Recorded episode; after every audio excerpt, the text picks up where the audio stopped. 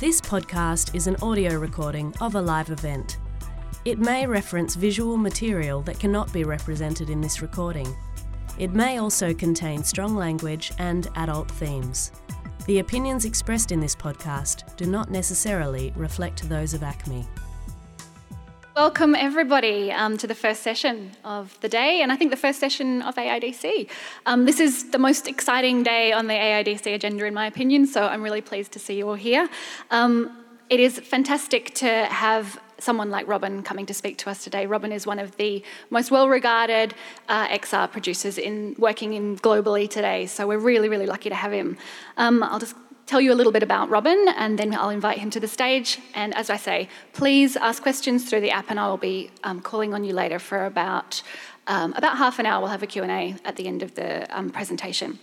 So, co-founder and creative director of the award-winning creative studio Marshmallow Laser Feast, Robin has directed a myriad of XR experiences, large scale, in, large scale installations, and live performances.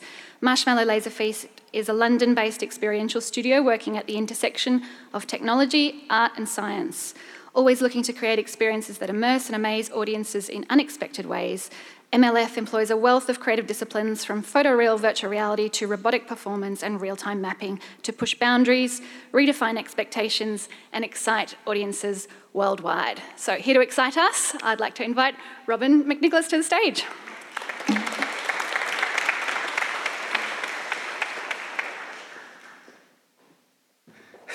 that is quite an introduction. Thank you very much for having me here.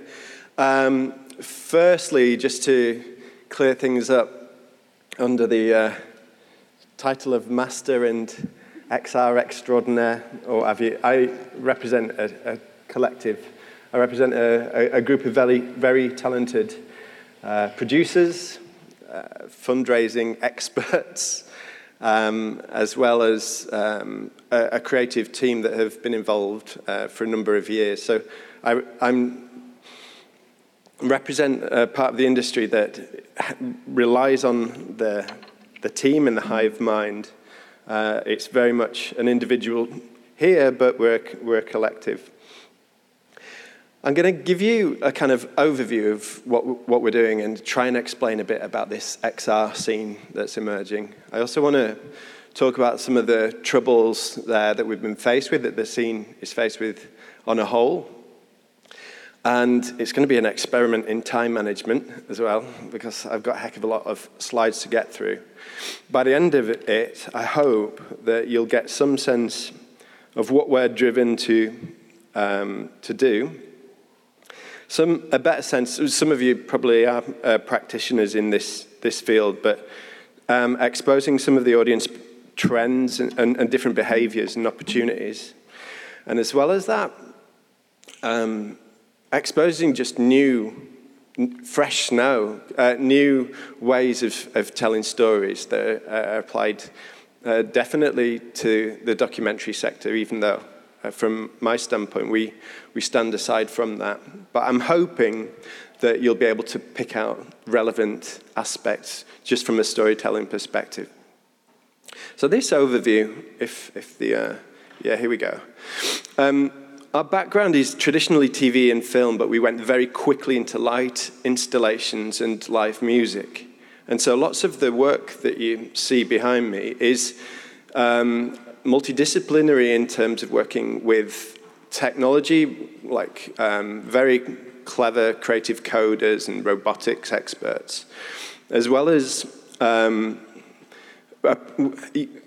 effectively having a primary focus on, uh, on, on, visual, real-time interactive visual um, live experiences. And this really has, um, it's, it's surfaced in all kinds of different ways. And it's quite hard to make sense of if you see it as a collection of work there. Um, but, but what I've done is tried to break it down, and um, ultimately, much like this guy here, our, our uh, addiction is to just get an authentic response out of the audiences. That's, that's what we're driven to do. Um, like I mentioned, TV and film originally was my training, and I met lots of the team. Our studio manager is um, from, from film art department. Our finance officer, again, is from the film industry. And the industry um, that we're in at the moment requires that kind of expertise where people just have to think on their feet. And um, what's different is we've been catering for things mostly in a three dimensional context. So, less about a 2D screen, pulling things out of the screen, in fact, into the, the, the live space. And what's interesting is there's new storytelling techniques uh, to employ in this space. Um, effectively, we can start to really celebrate the cross pollination of industries. So, the emergence of the web, computer games, uh, theatre, film, music, architecture, and design. There's all of these crossover points, which is where we kind of lift from. And lots of the teams that we build, because each, each project is different with a bespoke team, tends to be. And so we, we compose these teams in an effort to create a live experience from a real crossover. And this, what's made our work um, feel internally interesting is that each time we're engaging in the work, uh, we're working with experts in a field that generally we, we know nothing about. And as a result, we're learning, uh, everybody on the team is learning a load. And that does something, it really, as well as the unique audience experiences that we've started to recognize in, in moving people in, uh, in ways using immersive tech um, there's also this sense of like, geez, I never in a thousand years would be, imagine that I'd be working with a, a, food expert or a crystal expert or, or what have you. Um, along the way, we've, we've been involved in this term XR, we've been involved in lots of VR, AR um, experiences. Generally, they've involved physical interfaces in a live, uh, live element and increasingly they're shared experiences. Originally, through technological constraints, these were quite uh, solitary experiences, but we've always recognized that we can connect people. And most recently, we're interested in connecting people free from the constraints of, of geography. Um, you can connect audiences in different ways with, with wonderful things like the internet. Along the way, what our primary goal is to, to do in, is to um, promote and um, get our own IP out there into the world. And projects like In the Eyes of the Animal, Tree Hugger, um, A Colossal Wave, and Sweet Dreams are projects that uh, are living ecosystems. They're story worlds where we have built them and toured them and taken them to they tend to show their face at film festivals first, um, but then they find other, they reach other cultural institutions generally. And um, I'll break those down a bit more in a little while. However, in terms of funding, there's some mad old things uh, to, to contend with, mainly just um, financing these projects. It's so difficult. And um, what's, what we found ourselves doing um, is straddling two horses, basically. We work commercially as commercial directors, and we work um, dedicated for our IP as well. And generally, the commercial, the commercial horse feeds the arts horse. And um, with this it's not all bad, though. Um, what we've learned with, from doing all these kind of insane commercials is firstly to deal with people under really high pressure. Um, I don't know if anyone's worked in the ad world, but you're dealing with a lot of um, uh, you, are dealing with a lot of tense uh, uh, egos and, and, things like that. Um, but also, what we've tried to do is choose the commercial projects in a way that will benefit the team internally, whether that's just financial benefit. That, that doesn't necessarily um, sit well. It needs to uh, either build as a tool or connect us to a new entity or introduce us to a new way of, of thinking. And so we, we straddle these two horses carefully. Um, and we, by no means, have got the perfect model. It's just how we've ended up operating. So the, the projects tend to involve a live element, as I mentioned. More often than not, they're multisensory, um, so things beyond just audiovisual. And um, immersive storytelling. Now, in terms of immersive storytelling, uh, this is a real challenge because we're learning on the job as well. Um, sometimes these are incredibly simple narratives. Um, in other uh, guises, we're really trying to push how to tell branching narratives and things like that.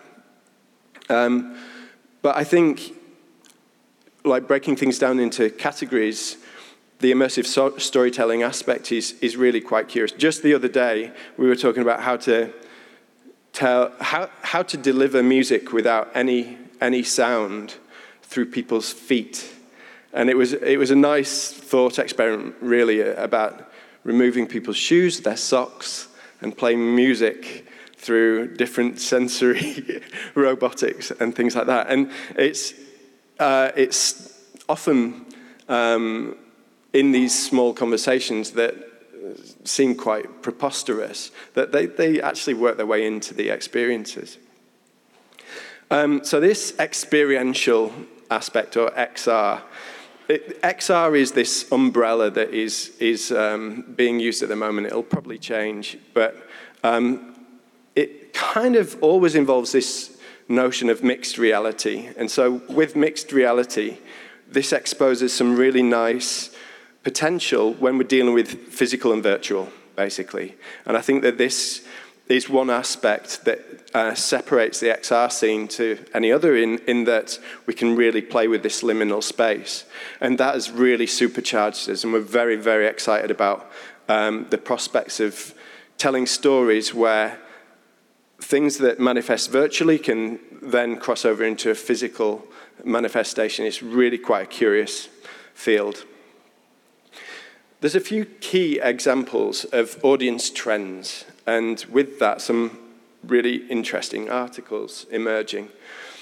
In the States, Meow Wolf are causing ripples. They have, um, in true American style, um, amounted or an inordinate amount of um, investor money to roll out their experiences throughout the States and beyond. Uh, Meow Wolf has the backing of George R. R. Martin. So, from a narrative standpoint, they, uh, George R. R. Martin wrote Game of Thrones, and um, what I think, why I think they're an interesting entity is um, that they're thinking about a mixed reality experience. They're thinking about the experiential, um, site-specific um, shows that take place. Originally in Santa Fe, uh, they converted a um, a bowling alley that people visited. And we were lucky to visit the, the site last year as part of a research mission. And what was extraordinary was the range in age,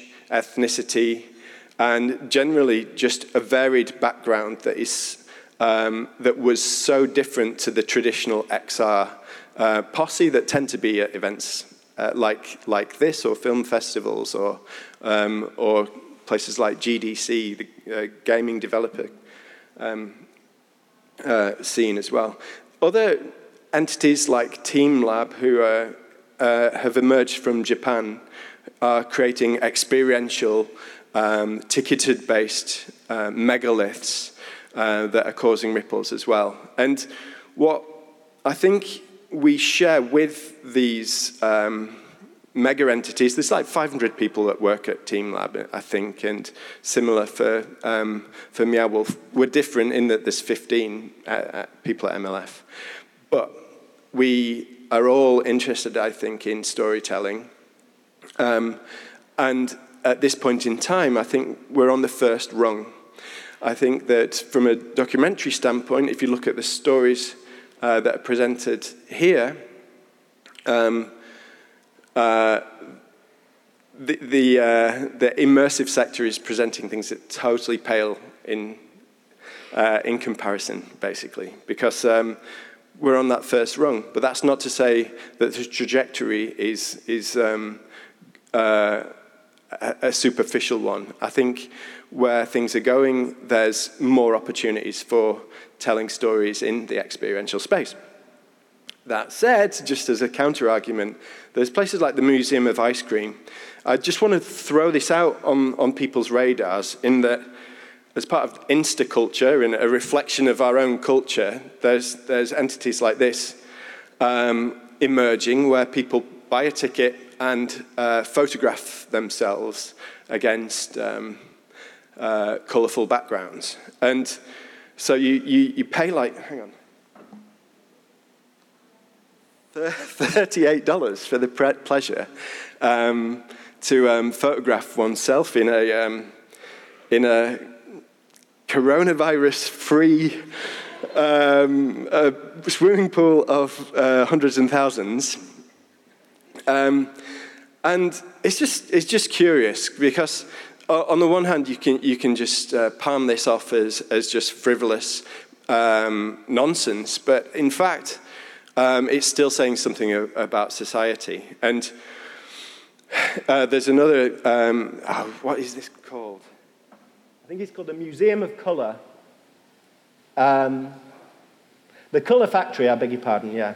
So the Colour Factory uh, is £35 a ticket, a thousand people rocking up a day. Um, um, and at this stage, there's really nice techniques being gleaned from this user flow, how to onboard people, um, how to create a meaningful experience for people when, when they buy a, ticket. Um, they, they won't last if it, it just stays as a nice photogenic backdrop or, you know, effectively like a seaside cutout uh, where you put your face through.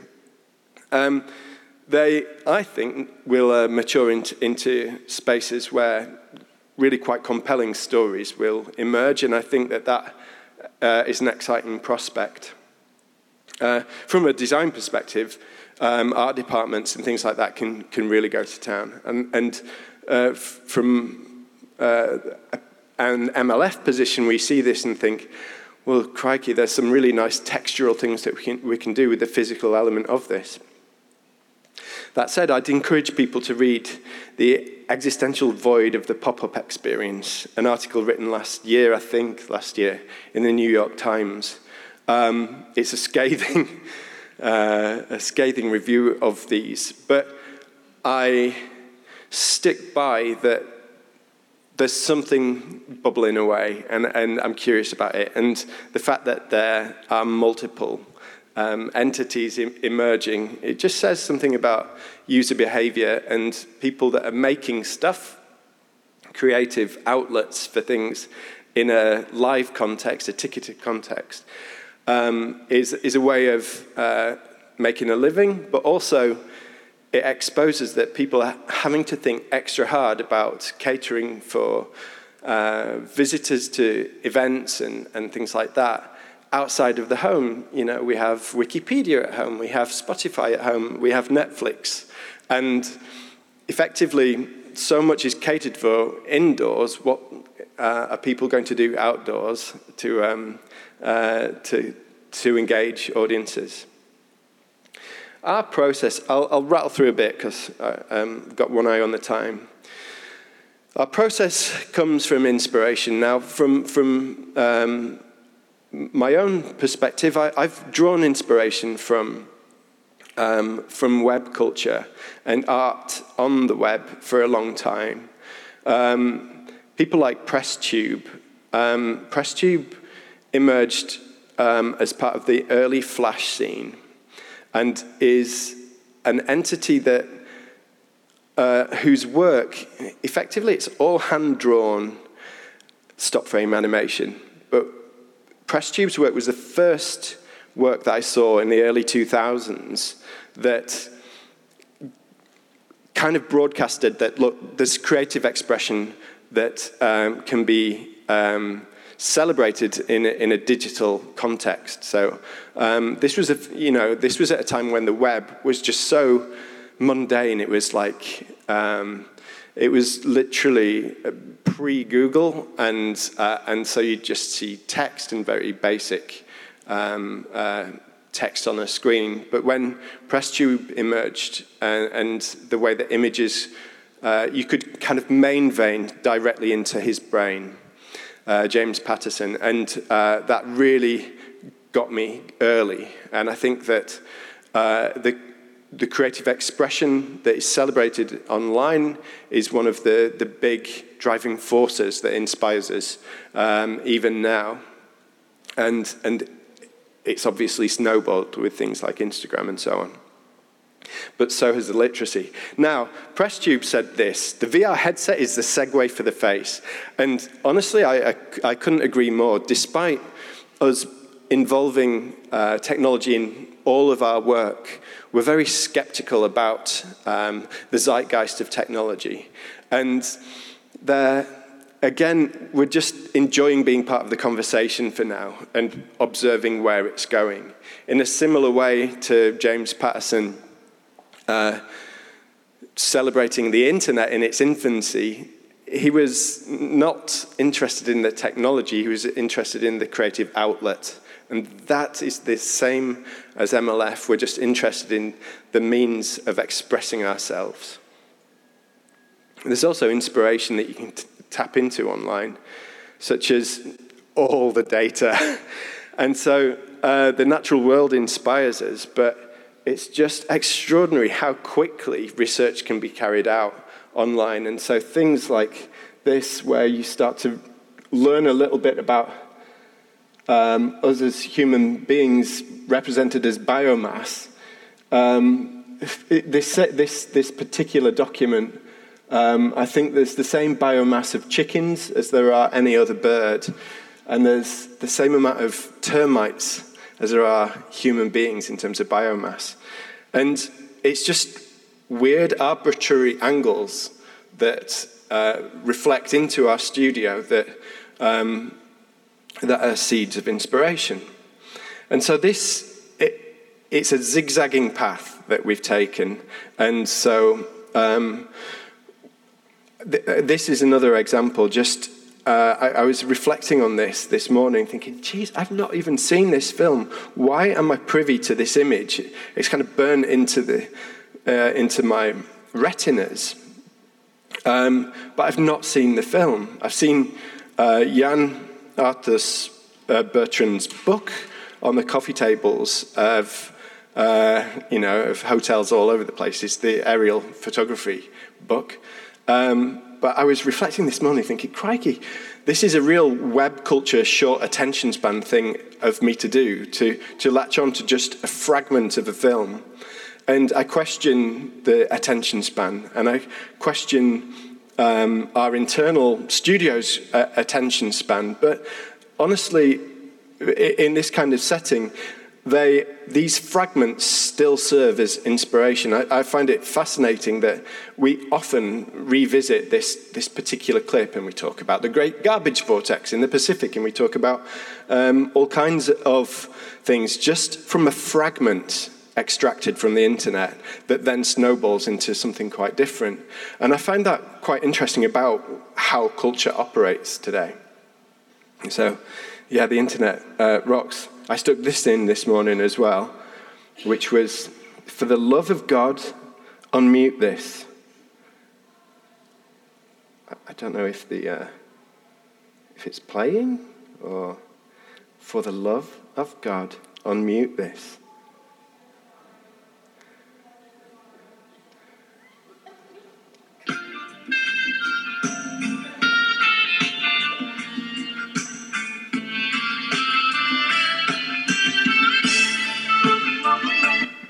15 seconds. But to get any chuckle, what I find absolutely fascinating about this is that, well, firstly, we need to understand what an iPhone is. We need to understand how weird it is for an otter to be in a house. What's an otter doing in a house? There's this complexity within this 15 seconds that is a product of the internet culture that is just our, our global visual, uh, audiovisual literacy is just so refined that we can build stories out of nothing um, in, in such a short time frame. It's extraordinary. And so, um, conversations about uh, the attention span, conversations about how we engage in the world is interesting. And what we've learned is that part of that new way of communicating, latching onto technology, is we can use multisensory aspects to main vein two and dial into that uh, visual vocabulary, and dial into the hive mind. I'm going to rattle through these approaches. Essentially, um, we have our idea we have a multi-departmental filter that is then put into the production that ultimately ends in the live experience. But there's all kinds of feedback loops that go on. And it's extraordinary how um, internally we have this engine that just constantly critiques. Um, usually the, the, the, crit sessions are brutal as well. We're our own critics. Um, and, and, generally are making work for each other. That, that's how MLF operates. And um, generally, what we've learned is that it should be holistic. It should be, um, it, it, we should embrace the fact that everything is connected now. All these cross-disciplinary opportunities are there. So lighting departments can speak to sound departments much more, that in turn can speak to the projection department, and the projection department can utilize all the new tools that have emerged from the computer game industry. Uh, we, we don't even play computer games, but we use the tools to create computer games all the time. And what's interesting is that the technical input often inf- informs the creative, and the creative often informs the technical. It's, it's, there's a lot of cross pollination going on. Uh, recently, we've been working with the BFI. Over the last three years, we've been working for them. And it, what's extraordinary there is that developing narratives with uh, the BFI, the British Film Institute, is useful for us because we're learning tons about how to properly create narrative, how to build characters, how to work in a traditional script writing con- uh, uh, in a script writing way, and at the same time being torn apart on, on the stories that we present, but in exchange, we, uh, we um, share new ideas of how we'd, uh, we'd take traditional conventions and reappropriate them for the experiential. And so there's, there's lots of really quite interesting um, narrative developments with when script meets UX and when storyboards and animatics meet script and things like that. And, and I mean, I'm enjoying that work. Um, this slide effectively requires it just in order for us to execute our work, it has to be turn, what we call turnkey, so it has to be robust. And that's another problem that is plaguing the XR. You know, you can make a wonderful production, but if it fails on the first 20 people that have gone through, what, what are you going to do? The commission types of how we work so, how we get money in and how we make, make the work. Well, as I've mentioned, we, we work commercially. Um, we work with cu- cultural and arts in- institutions, so things like museums, uh, uh, festivals, uh, as well as um, as uh, other arts organisations. And then there's our self-initiated uh, MLFIP at the, at the bottom there. Now, in the commercial, well, you've you've seen uh, a few snippets, but these are the, these are the types of things we, we, we tend to direct. They can be shows, like the top left. Oops. Um, they can be uh, traditional films, like uh, we, we just animated a mycelia network as part of um, a film called Fantastic Fungi. Um, they can be traditional, like commercials, so fancy watches and um, uh, vitamin adverts and things like that, as well as these kind of like the, the commercial sector is moving into XR as well. So that bottom right is an example of us um, using the, the persuading the client to go down an XR route. And what that did was benefit us. They were really chuffed because they had something they, they could document and put online and, and, uh, in, and have lots of, they call them activations. So they, they uh, approach their promotion of their vitamins in a, in a different way. Uh, and what we gained from it was a better understanding of how we'd, we'd go about approaching particle systems for the internet and, and fun things like that. Um, but in honesty, we don't really find the commercial sector that much fun. We also work in the music industry. Um, in, in this case, using the real time, so creative code to make environments like this stage. If, if there was nobody on the stage, nothing would happen. But we can plug in music, we could plug in, in this case, uh, we're tracking, we do lots of tracking of audience and people like that, making spaces interactive. Cultural arts, right. This is an example, in the eyes of the animal, of how we were approached by Abandoned Normal Devices, a festival. Abandoned Normal Devices is a really pioneering experimental festival uh, from Manchester and Liverpool and in, in, the UK. And they approached us with space. At no point did they say, we want a VR experience. They said, we've got a forest. And Andy Goldsworthy exhibits in this forest, tra- traditional sculptor. And theatre performances uh, carried out in this forest. What do you want to do? Uh, they didn't have much budget.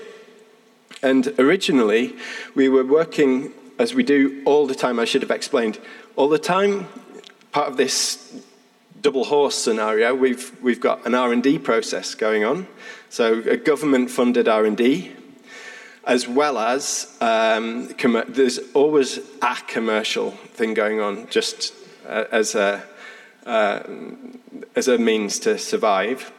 Um, but in this case, we were doing an R&D project on drones. And so initially, in the eyes of the animal, was a, a, this, this was the initial idea. We had flying puppets, flying microphones, flying speakers, flying lights that would visit people as they went through a hike in the forest. So that's where initially we set out. But as it emerged, one of the flying things that we were looking at was a flying LiDAR system. And LiDAR is a, a architectural tool. You use it to scan scan uh, environment. If you're going to build a bridge, whack out the LiDAR and it'll give you this really high definition 3D scan of a space. Now, from a uh, documentary setup, you know, you can scan all kinds of environments. And um, what we, our approach was to take this very sterile, super accurate scan down to sub-millimeter accuracy of, of the forest and then abstract it.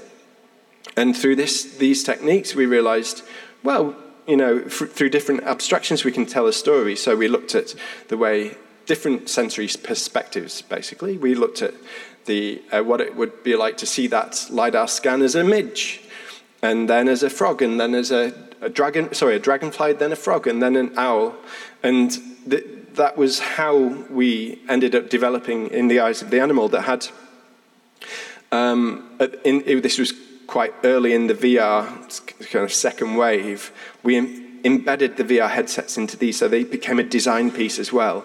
And visitors who stuck their heads inside became almost performers, part, part of the overall uh, festival experience the most engaging thing that we got out of this was when hikers who had no idea the festival was going on would stumble upon these that were dangling from a tree and wonder what on earth was going on. And, and there you'd get your authentic um, feedback uh, uh about the, the, work. It looked like this inside. Um, and so we spent a lot of time working with um, scientists to understand how best we would treat the work. Like a frog, for example, mostly sees things moving horizontal, so that was one of the focuses there, and communicates through sound. And it exposed loads of new opportunities of how to put people in, in, in the perspective of, of these animals. And we've stuck with that. And um, the evolution of this particular project has really evolved. We took it to Sundance big old bang of the drum there, trying to meet new people.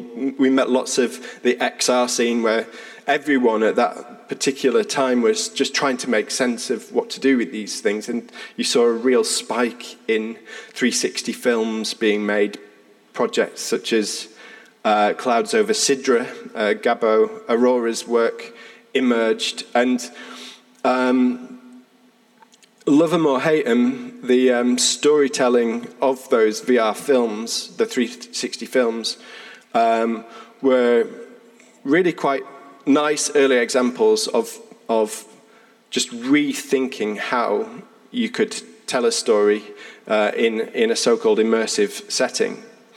What we were doing was using other things like scent and touch at that time and thinking, geez, we can't put all our eggs in the VR basket because, as it's acknowledged, they're the segue for the face. They're slightly dorky. How do we get more people through? And so, in the eyes of the animal, it exists not only as VR, but we've, we've projected it. Um, it, it, tours as a, a projected work um, that's surround sound and, and uh, a full dome. We've ported it to all these different uh, types of um, display uh, as, a, as a result of that initial body of work. And we had this kind of, we have this master asset.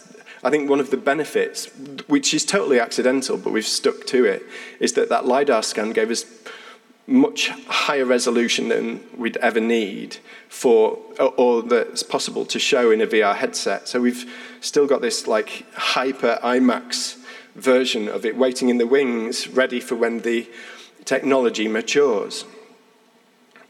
Um, it also exists as an app as well. And so, and, and we, we built a website. So it's really at this point that we recognize that these are windows into different story worlds and that they can, much like computer games, uh, evolve.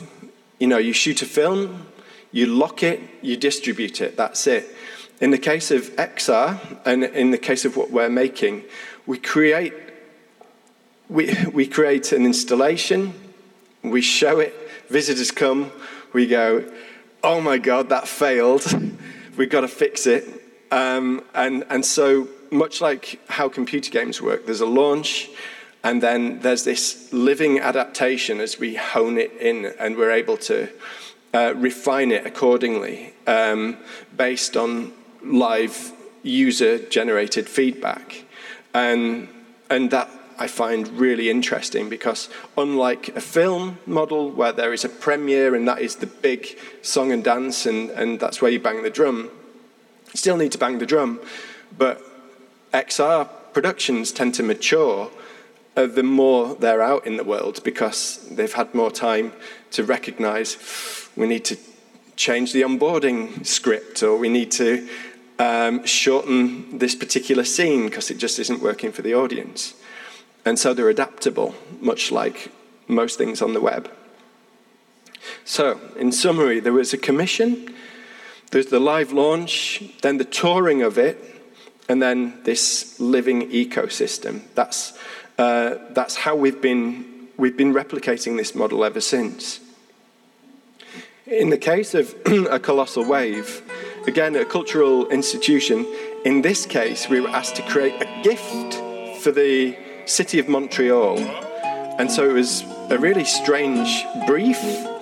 What we ended up doing was working with a gallery where people sang a sphere.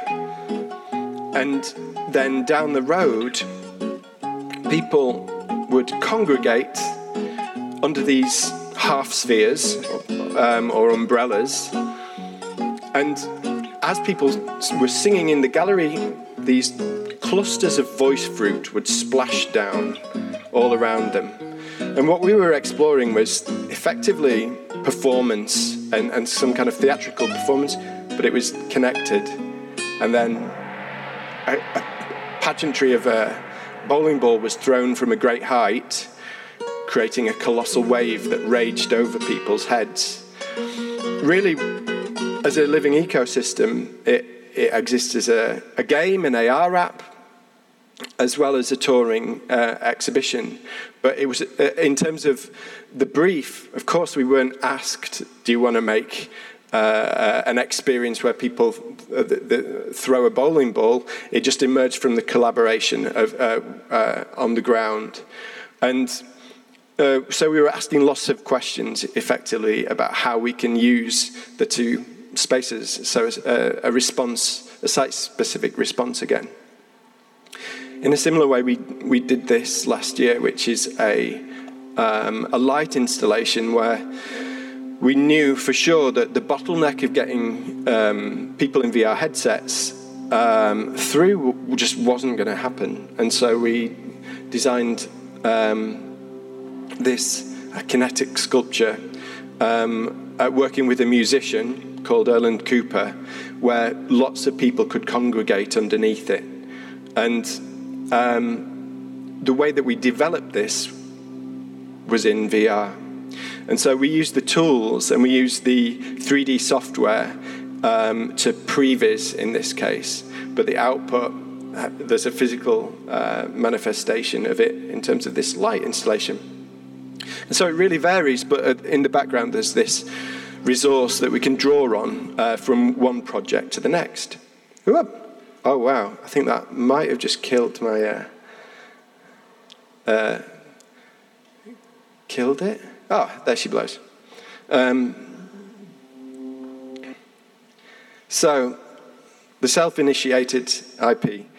And by the way, there's 20 minutes left, just to give you a breather. And there's, uh, I've put a few purple boards in as well, just for questions potentially. Um, so, this is what we're, we're living for in, in terms of uh, MLF. And one of the key questions that we're asking is can we connect people uh, to nature through things like VR? Now, it's so preposterous in that using all this technology, you know, it's a very difficult challenge to um, approach an urban setting and say, hey, you should really consider the natural world. The, just to clear things up, in the eyes of the animal, in its original setting in the forest, was magnificent, but most of the audience uh, uh, we, get, we get to that audience through, um, uh, through urban settings. And, uh, th- and you know, there's no question that the connection to the natural world is, is one that everyone is, is passionate about and, and feels as though they need to do something about it. But it's strange to use cover people in, in tech, in haptic backpacks and things like that. Um, and on the surface, it's, it's the very opposite of, of connecting people to the natural world. However, there's the, the effect emotionally uh, that we've seen on, on uh, audiences as people have engaged in, in the work. We've started to um, latch onto that and, and realize that uh, opening up conversations in urban settings is, is really important. And along with that, apocalyptic messaging, such as the world is on fire, um, especially um, in an Australian um, uh, city that's been recently affected by uh, such horrific conditions, um, is that we feel driven to connect people uh, to the natural world. And we feel driven to expose the similarities to expose the fact that we're living ecosystems as well. And things like VR have really enabled us to tell those stories and, and um, bypass the eyeballs and, and, look at how, as living organisms, uh, oxygen flows through our bodies and how uh, CO2, where does the human being begin and where does it end? And we've been marveling at these, uh, uh, these stats and, and, just fascinating aspects relating to uh, the way in which we are connected. Now, um, as, we, as we go on, this leads to a project called Tree Hugger. Tree Hugger, um, initially, we took to the Tribeca Film Festival and we used a physical interface.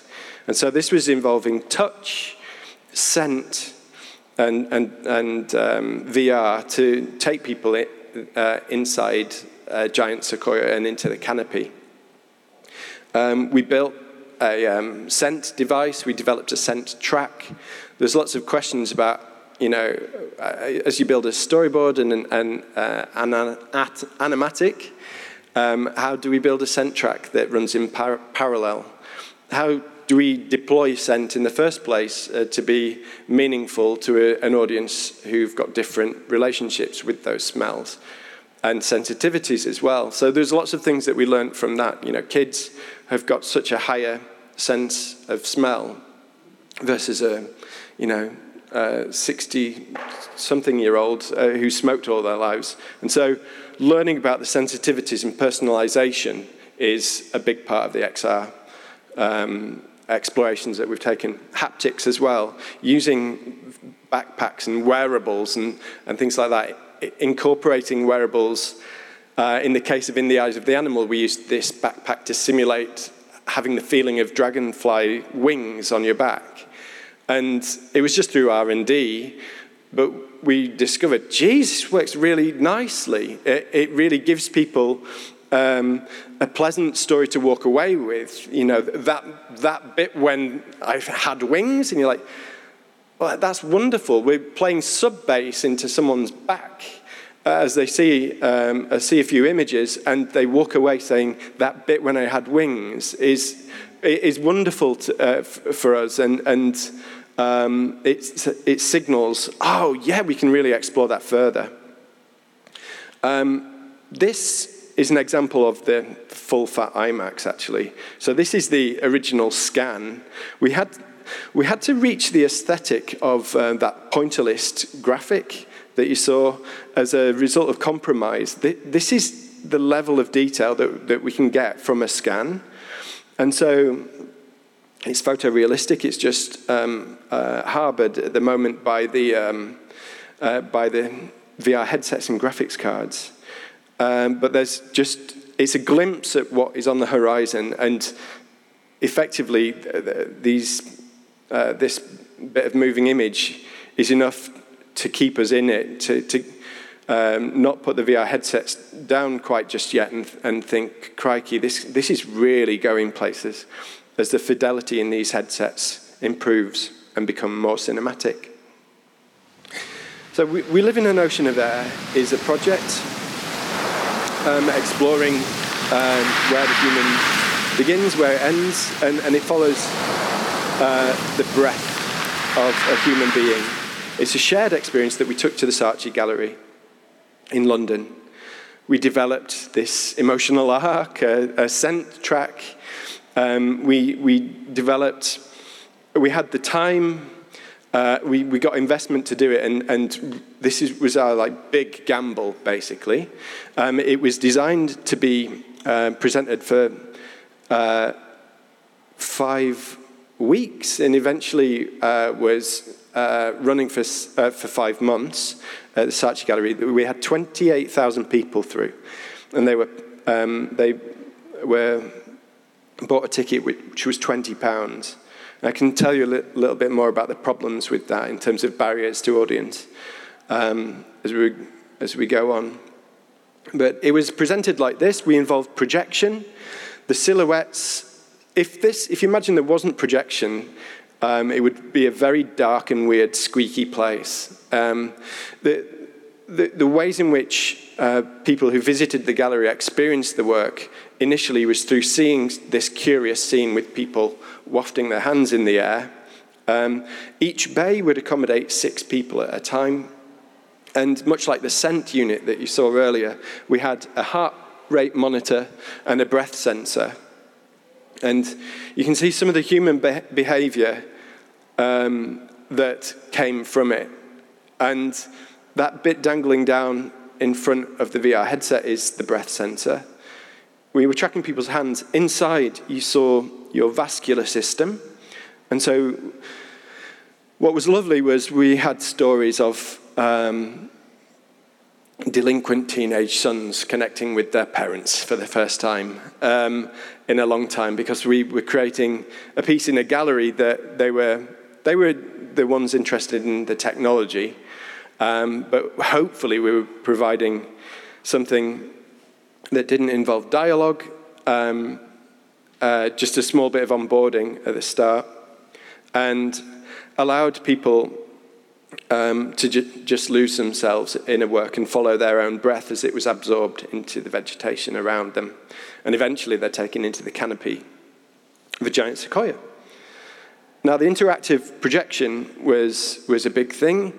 Um, the joining up of all the kind of technological um, instruments was key, and, and, and we spent so much time just making it turnkey. That was the majority of the work was, in fact, just making it robust so it could tour. Um, and it's touring still. And as the technology uh, evolves, the headsets are getting better and things like that, we tune it up as well. And, and it's a big thing at the moment that we're, um, uh, we're madly trying to tour this. And I'll just take you through a few more.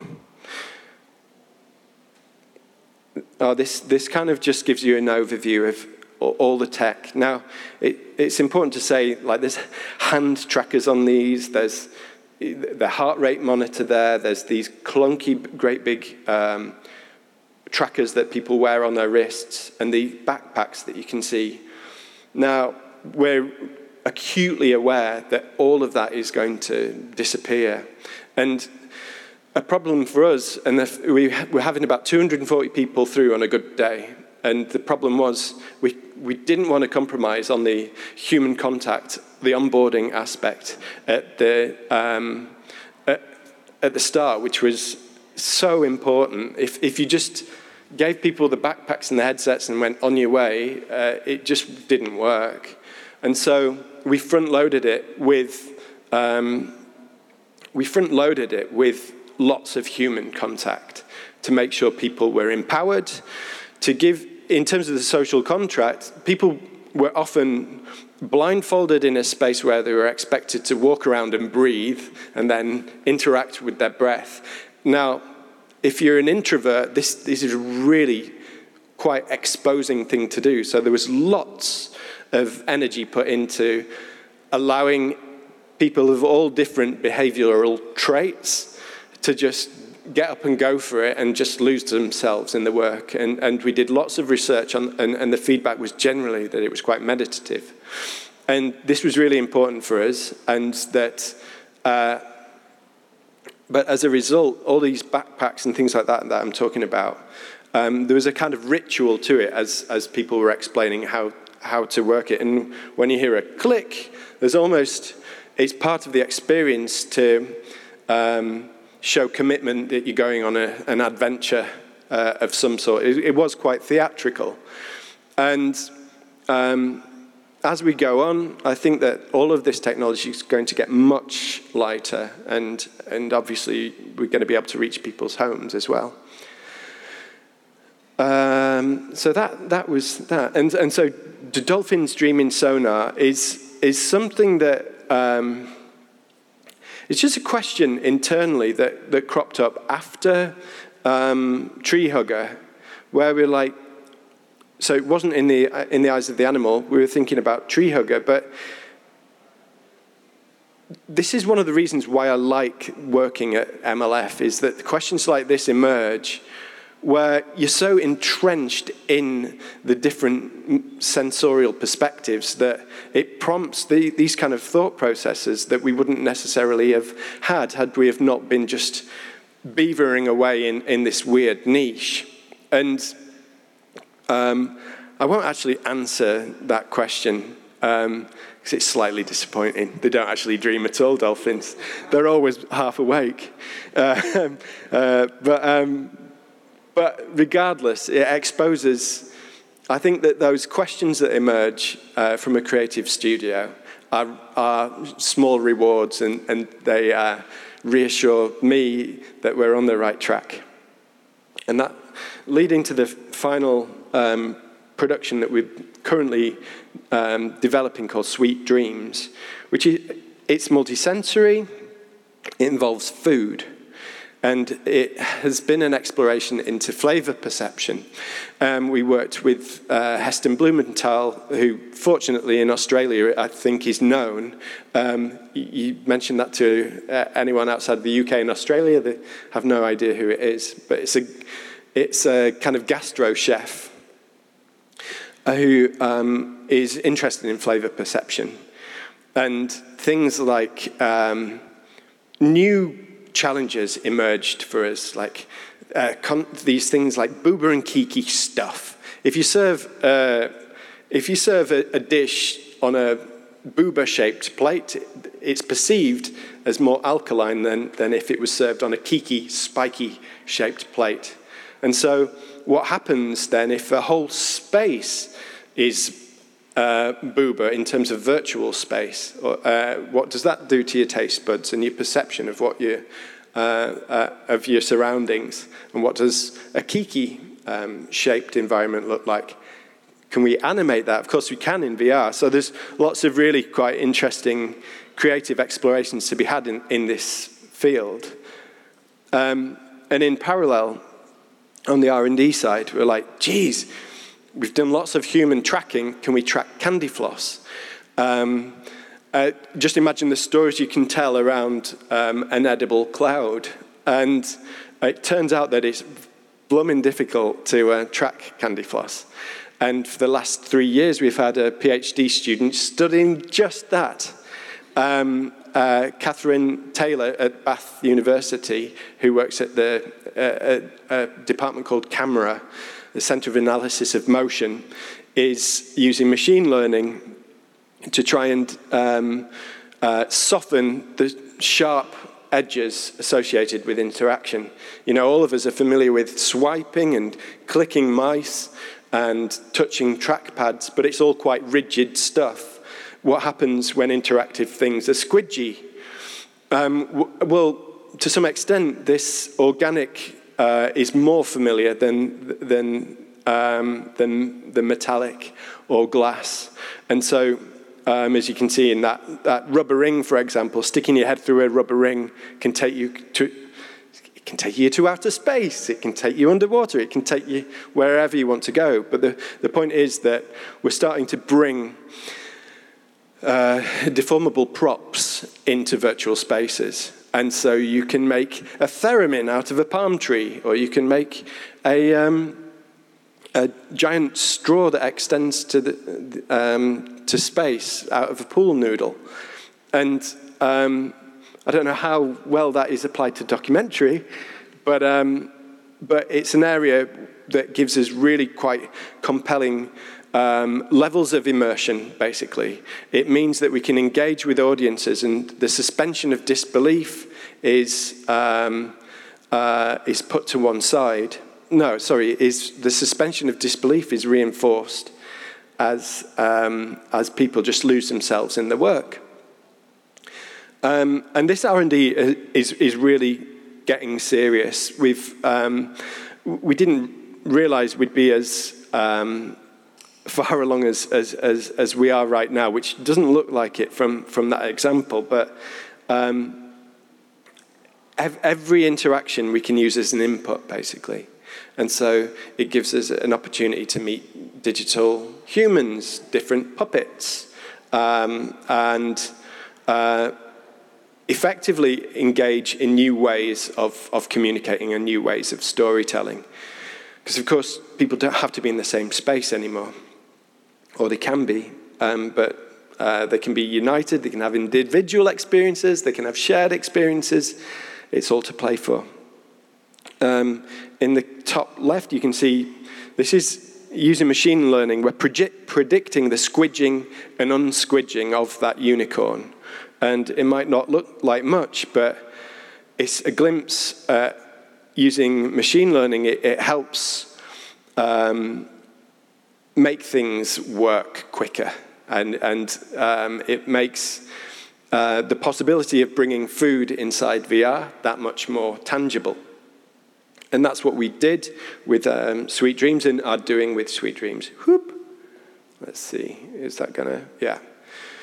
And so what we're looking at is effectively being able to engage in audience, engage audiences in ways that are using all the senses, not senses for senses' sake or tech for tech's sake. The, the point is that we have to be really sensitive to how to tune them in a way. It might just need that, that nuanced amount of vibration from a haptic uh, uh, bit of tech or it, or it might need just a hint of a scent of violet, or um, uh, in terms of text, sorry, textures, the prospect of telling a story through uh, through the fingers, if, if something is uh, soft and fuzzy, then is, is cold and marble, you know, already you're, you're telling a story through, through the fingertips. And if, if that corresponds to what you're seeing,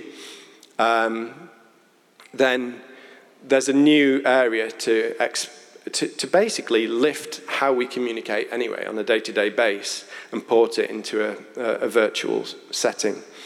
Um, and so, taste we recognized, and deformable objects we recognized as, um, as two ways of, of engaging people that much more. It comes with a whole truckload of other problems in terms of the turnkey stuff, the uh, hygiene, um, uh, uh, things like that. And how, how do you uh, make a, a project turnkey that involves food, you have to have a whole catering unit as well as the tech unit. And, um, you know, is it all like Pez dispensers? Like, uh, you have to really think about how, um, the, how the material is presented. But in the case of Sweet Dreams, we're telling an important story inspired by shark fin soup.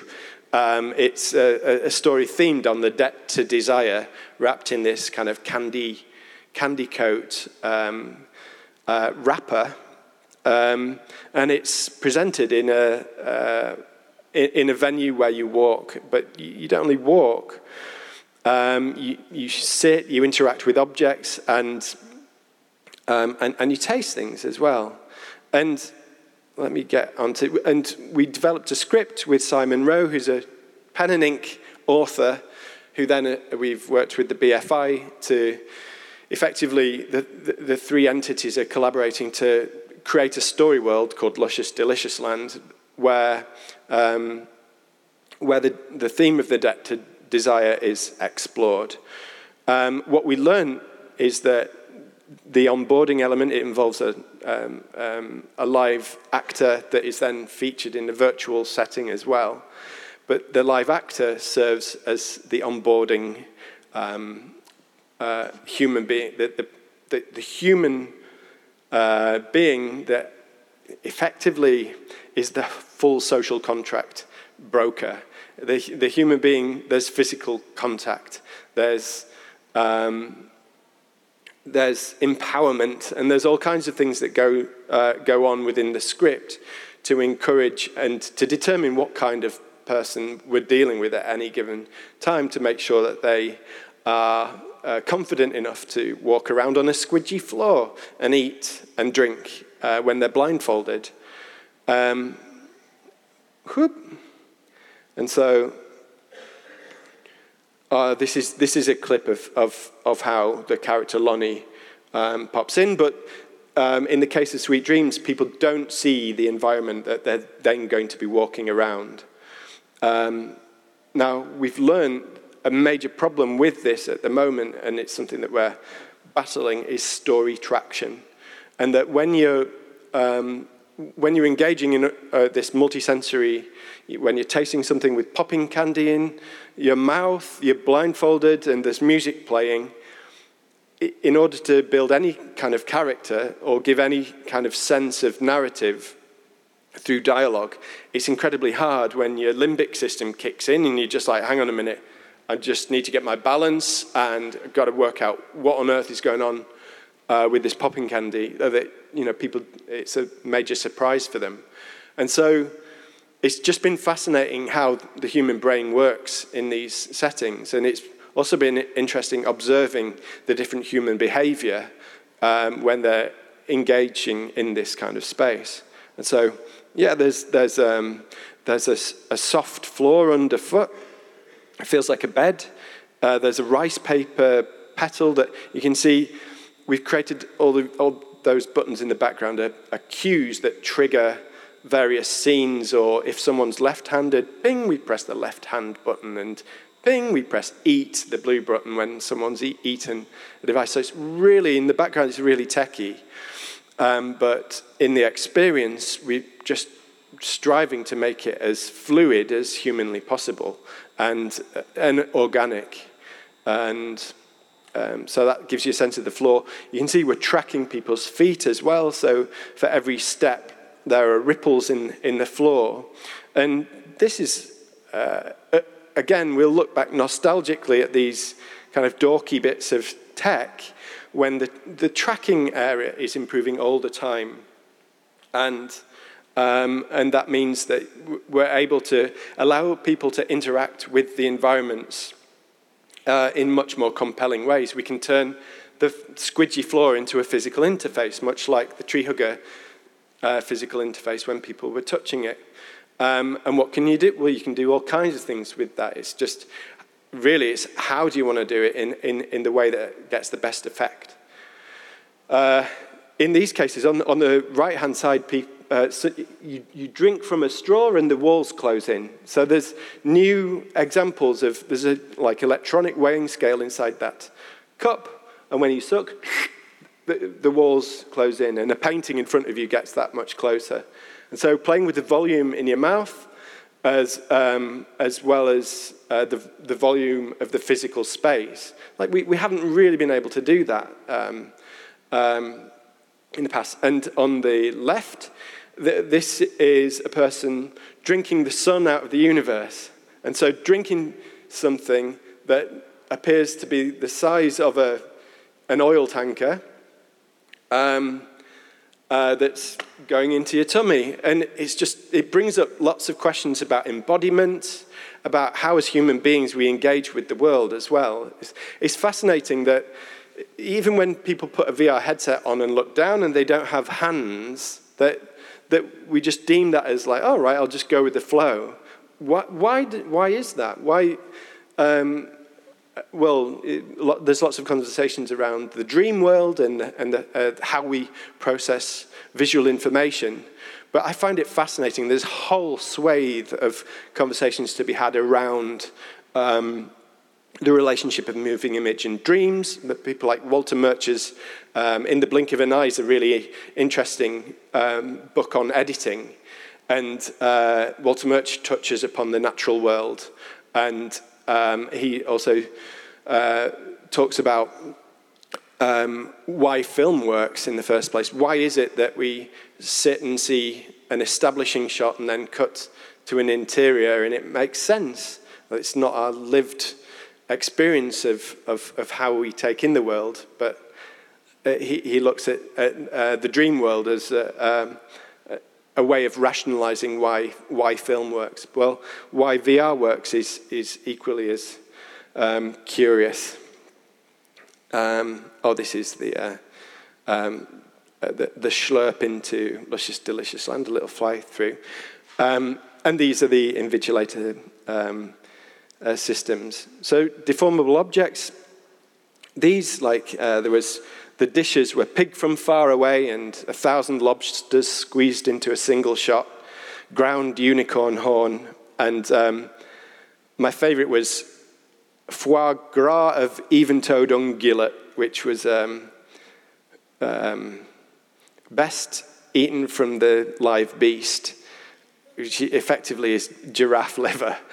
But um, uh, the idea was that we developed branching narratives of each of the dishes so um, effectively, there's an incentive to revisit. And so uh, someone may have had lobster and, uh, and unicorn, but their friend may have had pig and giraffe. And, uh, and, and so there's an exchange post experience to say, geez, well, I'll, I'll, I'll go back and try those dishes next time. There's also the, uh, um, the prospect of being able to um, add more dishes, add more stories into the, into the mix. So, I think that's it. In closing, the audiences of the future project is what I'm on with right now, um, which is this gargantuan collaboration with all kinds of different creative um, practitioners from theatre predominantly, but uh, the Royal Shakespeare Company, Punchdrunk, who do immersive theatre, as well as the Philharmonia Orchestra, and then a, a, like a massive tech um, entities like Magic Leap and um, Epic, who uh, make Fortnite and, uh, on, uh, and they make Unreal Engine. Um, and what we're doing is um, collaborating, um, uh, driven to create a demonstrator that is another step hopefully a positive step in the story of XR um, that will expose some new multi-sensory um, processional uh, live uh, experiences, uh, but a story world as well. Right, thank you very much for listening. That was a good one hour, six minutes. Um, and I think we're just going to have a few questions and that. And uh, yeah, I just really appreciate being here. And uh, thanks for your um, uh, thanks for your attention as I've gone through this uh, zigzagging journey.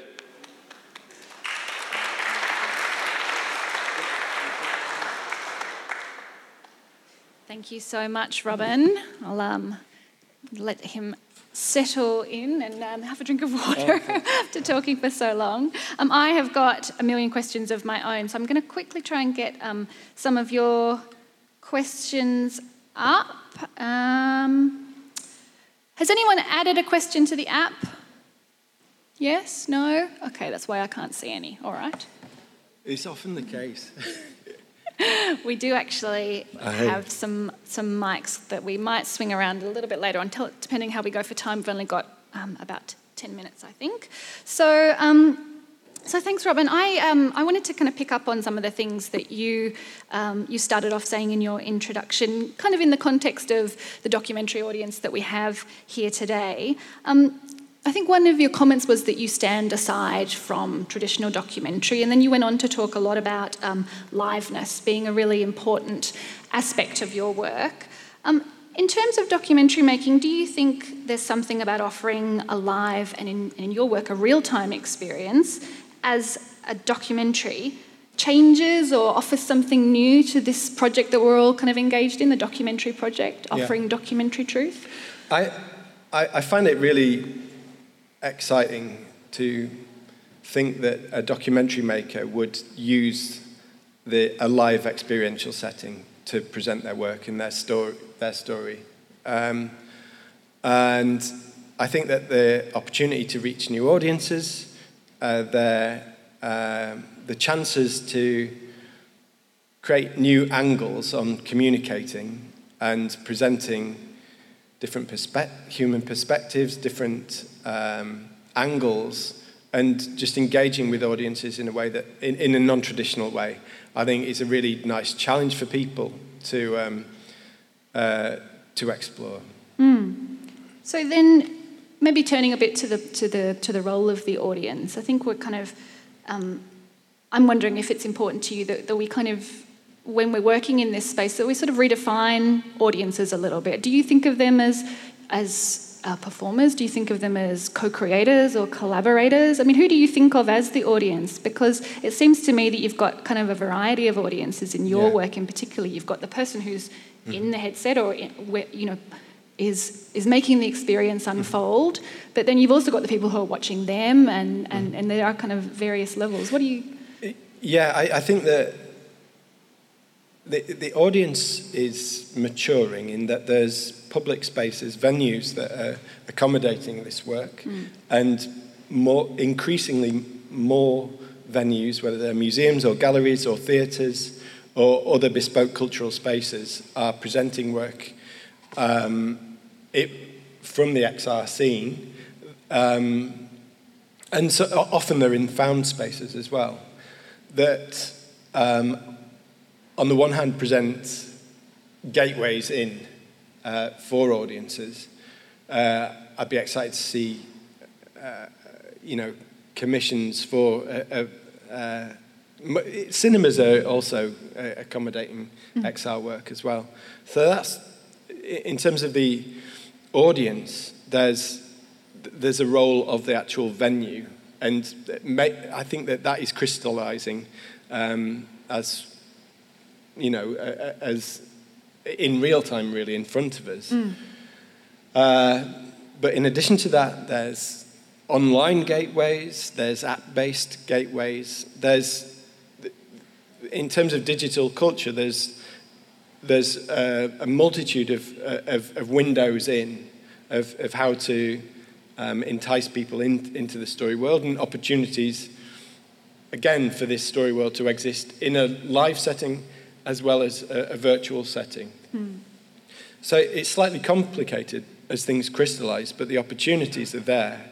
And it's, it's interesting how um, it can be quite an indie operation to reach audiences, um, and it can be quite niche. It can get leverage from things like social media and so on. Mm. Um, so it's, it's, generally quite fun operating in, in a scene that is still crystallizing because there's the opportunity to have a voice in how it's actually um, established as well. Yeah. And then I mean, it, you are right that, that, that, sometimes it can be quite indie, but for, in your case, in, in MLF's case, it's an indie operation working with the Saatchi Gallery. so, um, so how did that conversation um, come about? How did you enlist them in, in, in the creation of that work and in the presentation? And, and, and what are the kind of opportunities for organisations like Saatchi or, or, or institutions like that to kind of to, to be present in this, in this conversation? Yeah, it was, it was really high risk on the Saatchi side to t- take on a digital work because generally artworks that are made with computers fall into an incredibly niche category in the art scene, mm-hmm. especially for an entity like MLF, who are not deemed as artists in the traditional sense, uh, because we do adverts and we do uh, work in galleries, uh, sorry, museums and not just specifically galleries. And we're not kind of toeing the gar- gallerist line and uh, towing that narrative. Um, so it was a big challenge to convince them uh, to take on the work, to broker some kind of um, deal on the, on the tickets.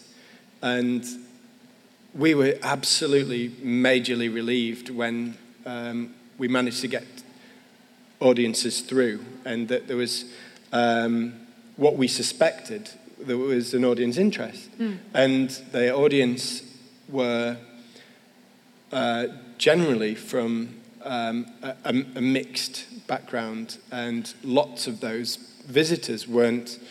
Uh, in any way comfortable with visiting galleries. So, so, so it was the first time they'd been into the gallery space, which obviously was a really good story for the gallery. Mm. Um, but initially, the way in which we got into the conversation with the Saatchi Gallery was through the Tribeca Festival and through various contacts and word of mouth. And so it just works in a weird way in that um, we're incredibly opportunistic and, um, and we take lots of risks as well. And so the Ocean of Air was an incredibly high risk financially um, because of all the equipment and things like that. But as a result of making it and the strategy for touring it and then kind of cementing relationships with the hardware partners and things like that, it, it gets traction once you've got a, um, a piece, a showcase piece that clearly communicates what, what it was that we wanted to do. Mm-hmm. So we've got some questions from the audience. Um, I'll have to only read the short questions because I think the, the longer ones are not showing their full the full um, the full sentence. So I think we've got one that says, "How do you feel these new mediums can serve, can serve to engage audiences?" Which we, kind of reflects what you're just saying about Saatchi, new audiences as well. Yeah.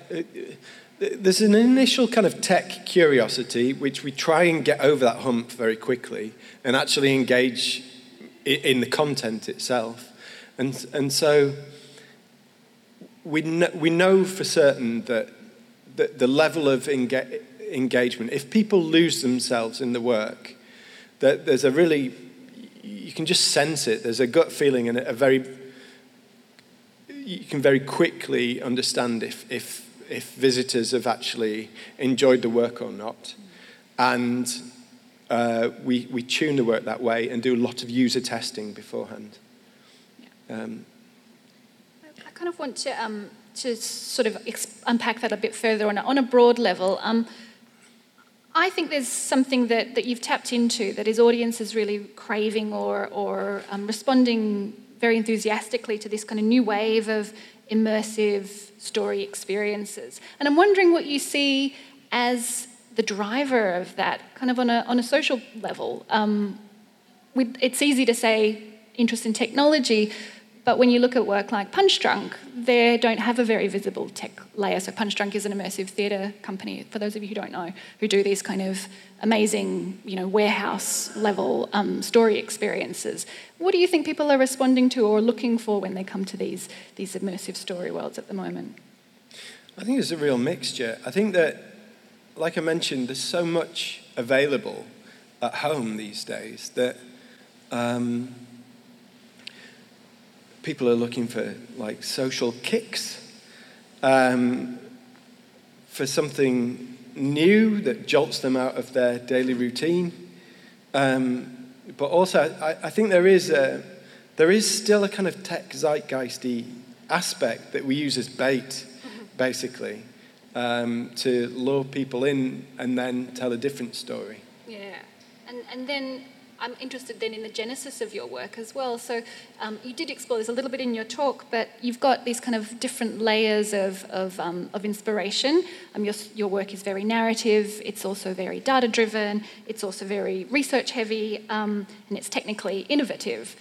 Are you thinking about any of these more than the other when you, when you have the very initial seeds of an idea? Generally, we're looking at incredibly basic um, levels of satisfaction. And um, I think that it's, it's hard to put a finger on what we're, um, without sounding naff, the, the, there's an aspect of wonderment and otherworldliness that you can tune into that we've realized that the immersive sector really allows us to explore that. It's non-violent. It is uh, um, anyone can access it, and I think that it's these kind of aspects that unite people that we're interested in. Fantastic. I want to just do one more question, um, and then I think we might have run out of time. Um, this is one from the audience. Uh, what advice would you give XR Studios in creating what I believe the end of this sentence is is going to be a sustainable business model. Um, I can only see sustain. um, I think it's uh, a, tr- a, tricky. It's in terms of sustainable business models, as you've seen in our work, it's quite um, it's varied in terms of really clever producers that are traversing um, the we're lucky in the UK to have some cultural funding, um, as well as uh, funds from the private sector as well. And it's a real balance. And to, to sustain a business that gen- generally requires the retention of highly skilled individuals, like creative coders, they're few and far between. Most people that are working in the games industry are trained specifically to go into the games industry. So there's real problems in terms of a sustainable business when you're engaging with these superstar coders who want to be working in the games world. To entice them into the XR camp is, is a, a tough ask. Um, and therefore, you have to pay a fortune uh, in freelance rates. Um, but also, there's, I think, there's an emergence of, uh, as XR develops, there's an infrastructure of new talent emerging through. We work with the Interactive Architecture Lab in London, um, who uh, the, the brains that are emerging from uh, that particular school of thought are different to those who've trained in, in gaming. And so, in terms of sustainable business models, there's um, latching onto existing industries and using talent from those, from the film industry. There's uh, uh, mentioned um, lots of our team are, are, from, but also incorporating new. And um, with that talent in house, generally uh, we we just have to make it work in in a way that allows us to um, gives us financial buffers to take the risks. And, and that is not easy in any way. You have to be, a whole team are, are like passionately dedicated, and, um, and it, it's incredibly difficult to, to sustain it. I'm not for a minute trick people into saying, oh, it's easy peasy, it's a booming industry, and you can retire when you're 43. Because that is not going to happen. It's a labor of love, um, and um, there's a trajectory on um, the production values, and there's other ways of, of being rewarded from it. Mm. That, um, from our perspective, we're very sensitive to the financial operations and are driven to make it work. That's why we work commercially. Um, ideally, of course, we'd just cut that out, but it, it just seems like it's a, a useful, uh, realistic approach to dealing with all this kind of expensive tech. Okay, well, look, I hope that you continue to, to make it work. Um, we're really privileged to have you here. Thank you so much for, for sharing your experiences with us. Oh, thanks a lot. And if, th- thank you. It's very kind. Nice to be here.